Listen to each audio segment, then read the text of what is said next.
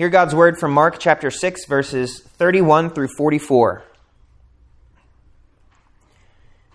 And he said to them, Come away by yourselves to a desolate place and rest a while. For many were coming and going, and they had no leisure even to eat. And they went away in the boat to a desolate place by themselves. Now many saw them going and recognized them, and they ran there on foot from all the towns and got there ahead of them. When he went ashore, he saw a great crowd, and he had compassion on them, because they were like sheep without a shepherd. And he began to teach them many things.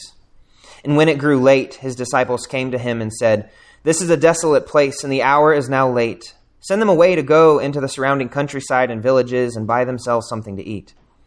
But he answered them, You give them something to eat. And they said to him, Shall we go and buy two hundred denarii worth of bread and give it to them to eat? And he said to them, How many loaves do you have? Go and see. And when they had found out, they said, Five, and two fish. Then he commanded them all to sit down in groups on the green grass. So they sat down in groups, by hundreds and by fifties. And taking the five loaves and the two fish, he looked up to heaven and said a blessing, and broke the loaves, and gave them to the disciples to set before the people and he divided the two fish among them all. And they all ate and were satisfied. And they took up twelve baskets full of broken pieces and of the fish. And those who ate the loaves were five thousand men. The grass withers and the flower fades, but the word of our God stands forever. This is one of the most well known miracles of Jesus. When you envision this scene, you probably have an image in your mind because you've heard that many of us have heard this story for a long time.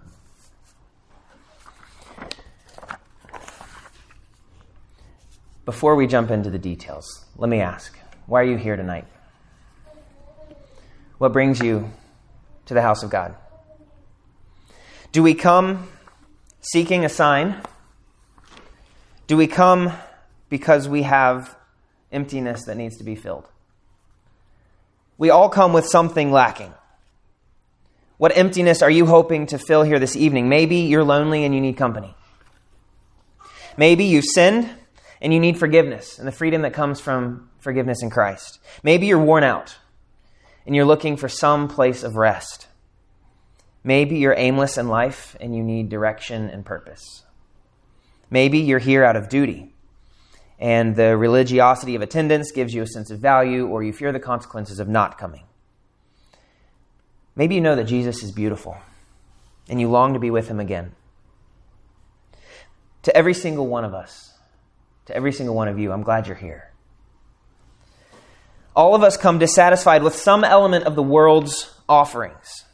And I pray that by the end of our time together tonight, we would see that we ought to be disappointed with all of the world's offerings and be fully satisfied in Christ. Our text today describes true satisfaction, the kind that we need, a satisfaction of eternal weight. So we're going to look at this story in four parts. We're going to look at the need for rest. We're going to look at the need for truth. We're going to look at the feast, the miracle itself, and then we're going to look at satisfaction in Jesus.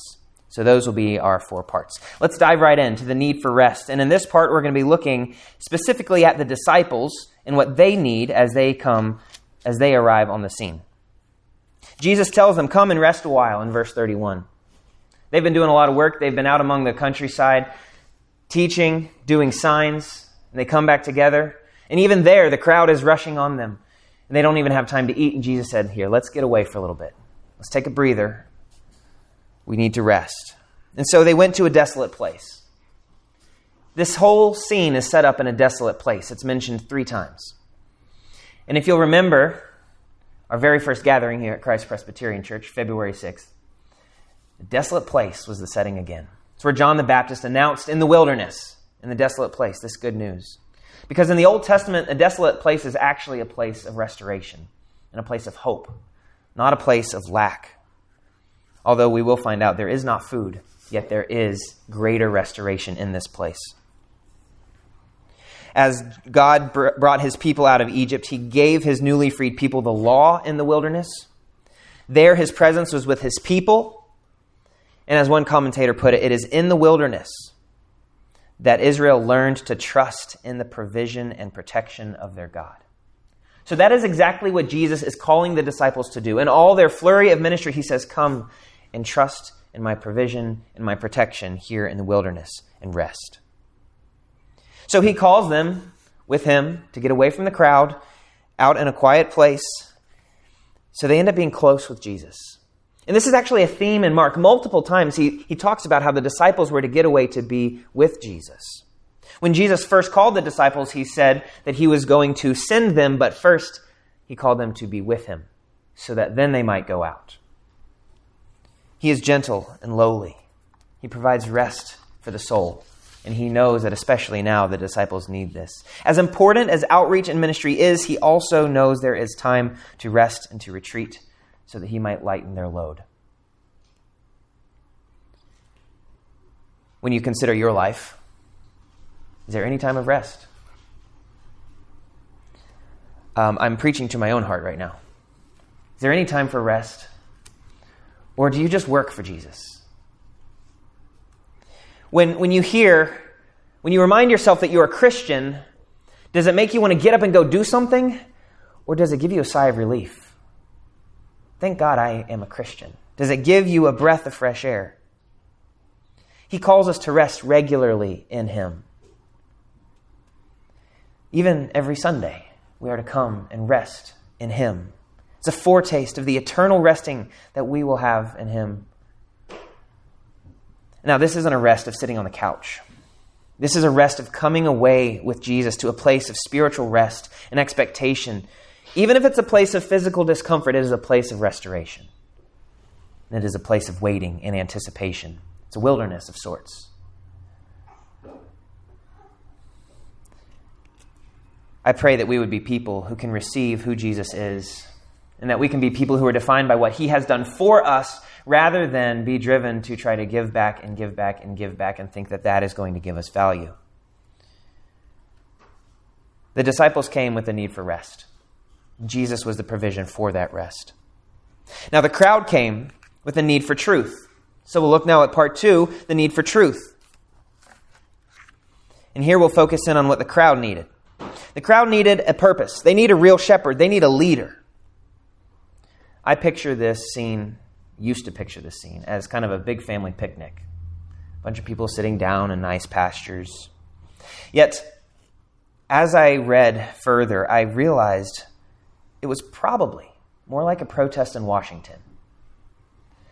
And the reason it seems to be that way is because John tells us other details that the crowd tried to make Jesus king in this moment. So Jesus had to withdraw so that they would not take him by force to make him king. Because you see, who was gathered here? It was 5,000 men. The word for men is very intentional. It's not just human, human in general. This is actually a very specific word 5,000 men. These are proud descendants of Israel. They're tired of the Roman government. Many were good Jews who knew that the Messiah was coming, and so they thought, this is the moment. Let's take the opportunity for our movement and make Jesus our king. They had skewed what Jesus was really about into something that they wish Jesus were about. They wished Jesus would be this kind of leader. They wanted him to be the leader of their movement and be, did not become servants of Jesus' movement. We see all kinds of agendas in our world justified in the name of Jesus. People on both sides pushing for things, saying this is what Jesus would be about. Social issues, political issues, expecting Jesus to fit their mold and be the engine for their car. But we know this is a large part of why Jesus has tried to keep the message of his messiahship quiet. Because he still has a lot to teach these people. He still wants them to see who he is. And he is going to be seen as the Messiah, but not the one that they expect him to be. He is going to be such a greater Messiah. And he is going to lead such a greater movement than this little political coup that was going on by the Sea of Galilee. So, here's Jesus with his disciples seeking rest. They get in a boat to get away to a desolate place so that they might rest. And then here comes a crowd, forcing him to be king. I wouldn't respond very graciously. First of all, they're interrupting my rest. And second of all, they're forcing me into a position that I don't, I'm not supposed to be in, and I don't want to be in. But what is Jesus' response? He had compassion on them because they were like sheep without a shepherd. We see a glimpse into the heart of God here. We see Jesus with compassion for those who are interrupting his rest and who are trying to, whether they realize it or not, mess up Jesus' plan. Sheep without a shepherd. These people lacked a leader with tender kindness. But they also, this, this phrase, sheep without a shepherd, implies way more than just tender kindness. They lacked a leader, they lacked somebody who could direct them. In the Old Testament, the phrase sheep without a shepherd shows up a handful of times, and in one instance, it's, a, it's war imagery. Awake, O sword, against my shepherd. Strike the shepherd, and the sheep will be scattered. That's Zechariah 13 7. And in Numbers 27, Israel was as sheep that have no shepherd. So Joshua was commissioned with authority to be their leader. The sheep without a shepherd needed a leader. And in 1 Kings, Ahab was about to go into battle and he called the prophets to tell him whether or not he should go. And there's this one prophet that he didn't like because Micaiah always gave him bad news. And so Micaiah came and told him, Israel will be like sheep without a shepherd if you go into battle. Ahab got all mad, but he went into battle anyway and he died. So Israel ended up without a leader. It, we might actually understand a similar phrase here. It would be kind of like calling them sitting ducks. They're just kind of there, open target, no leader, kind of lost. Now, Ezekiel 34 highlights for us that this is not a one time thing, that Israel is just now without a, shepherd as if they have had great shepherds in the past. In fact, Ezekiel 34 tells us that this is a pretty common failure of Israel's leaders. They are not being good shepherds. Ezekiel 34 says, Should not the shepherds feed the sheep? And here's some of the problems with the, the shepherds there in Israel. They have fed themselves rather than feeding the sheep. They eat the fat and clothe themselves with the sheep's wool. They are devouring the ones that they are supposed to care for. The weak and the sick, they don't care for. The injured, the strayed, and the lost, they have been treated with harshness rather than with compassion. That's the kind of leadership Israel has had. They are sheep without a shepherd. And the nation in these days, in this time of Mark, they shared similar failures. The Pharisees used the covenant community for their own promotion. They would be fine devouring the sheep. And as, if we look at our world today, we have to ask what kind of leadership is set up over the churches. There are churches with bad shepherds. They take advantage of the sheep who come hungry the sheep who are longing to be fed, and they misuse them in order to build their fame and gather a large following. There's a focus more on the product of the church's programming than there is on the health of the sheep. Discipleship is lost. Care for these sheep is lost. Compassion for the hurting is considered too inconvenient. When someone is struggling with sin, it's too hard to sit in the mess with them and to walk with them toward holiness. So sadly, all these things are forgotten. And rich food from God's word is discarded, and we'll just give quick fix answers instead because it might get somebody off of our back. Here at Christ Pres, I am looking forward to being a church dedicated to godly shepherding. This is something I long for. There is only one true shepherd, and it's Jesus Christ, but he has entrusted some with the task of being his under shepherds. And I'm grateful for our temporary session at Redeemer Church right now. Godly leaders with wisdom. But I long for us to gather and to raise up shepherds from our own. In God's timing, those who will care for the sheep and not devour them. Because look at how God describes a proper shepherd in Ezekiel 34. We've seen what, what a failed shepherd does. But what about a good shepherd? This is what God says. God says he will be their shepherd. So let's use him as a standard for a minute. God says, I will seek out my sheep. God says, and I will feed them on the mountains of Israel. I will feed them with good pasture. I will seek the lost, and I will bring back the strayed, and I will bind up the injured, and I will strengthen the weak. I will rescue my flock. They shall no longer be a prey. And I will set up over them one shepherd, my servant David, and he shall feed them. He shall feed them and be their shepherd. That's what good shepherding looks like. And God fulfilled his promise. Jesus entered the scene here before the new Israel, and he is the good shepherd. He has compassion on these sheep who have no shepherd. And he begins. What's the first thing he gives to these sheep without a shepherd? Here he is. They're looking to him to be their leader.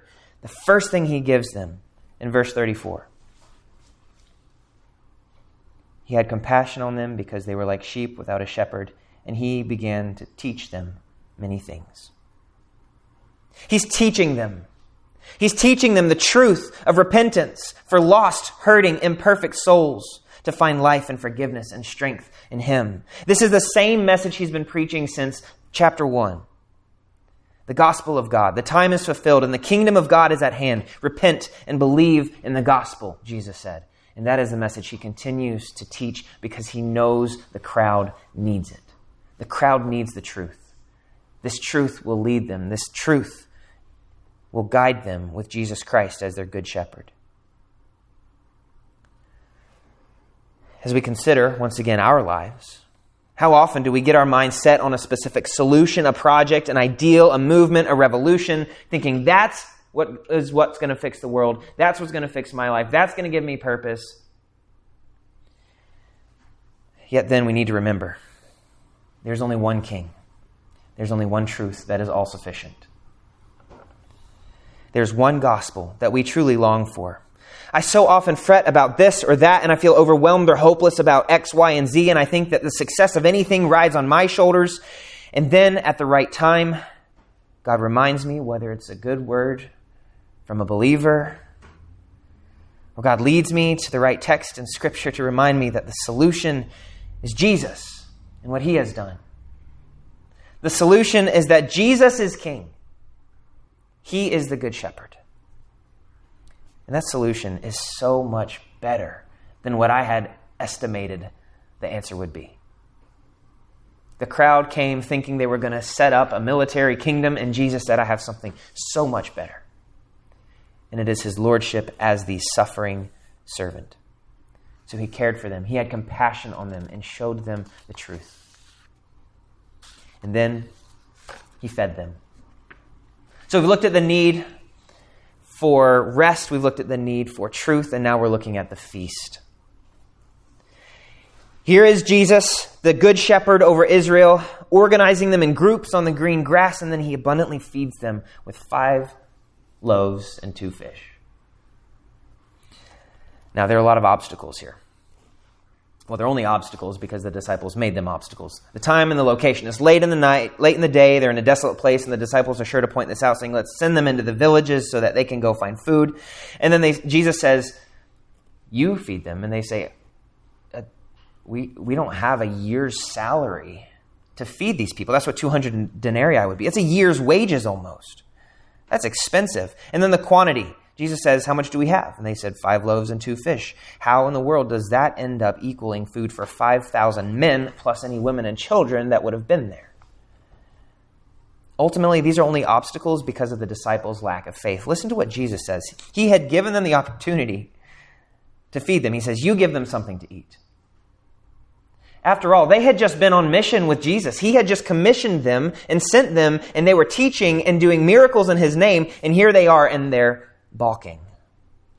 We, we, we, don't know what to do because they didn't look to Jesus. They had an opportunity to trust in Jesus and to feed the crowd. These are the ones who had just returned from successful ministry. They're supposed to have learned to depend on Christ in their ministry, but they focused on the difficulties. So Jesus took over. And Jesus became, as, as clear, Mark tells us so clearly, Jesus now is the good shepherd set up over his people. Now, how did he do it? How did he multiply this bread? We don't know. Did he have a bag that he pulled a bunch of loaves out and just kept coming? Or as he tore it, did it grow? We don't know. We're not told. Because that doesn't matter. Mark's point is not specifically how the miracle happened, but to show who Jesus is. Because here we see, as the Old Testament expects from the Good Shepherd, we see that in Jesus, as he has authority over natural forces, so he also has authority in the spiritual realm. Specifically, these God had provided manna for Israel in the wilderness when they were hungry. So here is Jesus in the wilderness with Israel and gives them bread. Speaking of the wilderness, again, the place of restoration, just like God gave his law and dwelt with his people in the wilderness, so here is Jesus teaching them and being with the crowd. And the expectation is that the good shepherd will give them good pasture. Or you know Psalm 23 lays me down in green pastures, leads me beside still waters. And here is Jesus. Mark tells us specifically that they sat down in the green grass. He is absolutely evoking these Old Testament images of the Good Shepherd in front of his people. And the people in front of Jesus are the new Israel. And we know that because Jesus organizes them into groups which recalls what Moses did as he organized Israel into groups. Here is Jesus giving order and purpose to his people. He's the Good Shepherd. He is the one promised in the Old Testament. He is God himself who has come to seek and to feed his sheep. So we see how the Old Testament has all these promises fulfilled in this very moment as Jesus is set up as the shepherd over Israel. But that's not all that this miracle shows us. This miracle also looks forward to who Jesus will show himself to be in even more fullness. The next time in Mark that Jesus holds bread, as he does here in this passage, says a prayer to heaven and breaks the bread, you know it, it's the Last Supper. It's Mark 14. Jesus is the bread of life that he offers to the crowd even here in the wilderness. As the crowd ate and was satisfied, so all who take and eat Jesus will never again hunger or thirst. And the Lord's Supper anticipates the marriage supper of the Lamb that we all await on that last day when we are united to our Savior in celebration. So, right here in Mark 6, we see on the green grass beside the Sea of Galilee, in the person of Jesus, all those Old Testament promises of Israel. As Israel sits before Jesus on the grass, we see that all those promises clashing, colliding right here with the future eternal hope of Israel, feasting on Christ and feasting with Christ for eternity. Maybe that's why this miracle is the only miracle besides the resurrection that is told in all four Gospels because right here we see so much about who Jesus is as the fulfillment of the Old Testament shepherd, Messiah, and as the promise for hope everlasting. Jesus gives us good food, but more than that, he gives us himself. And that's what he offered to the people there in the wilderness.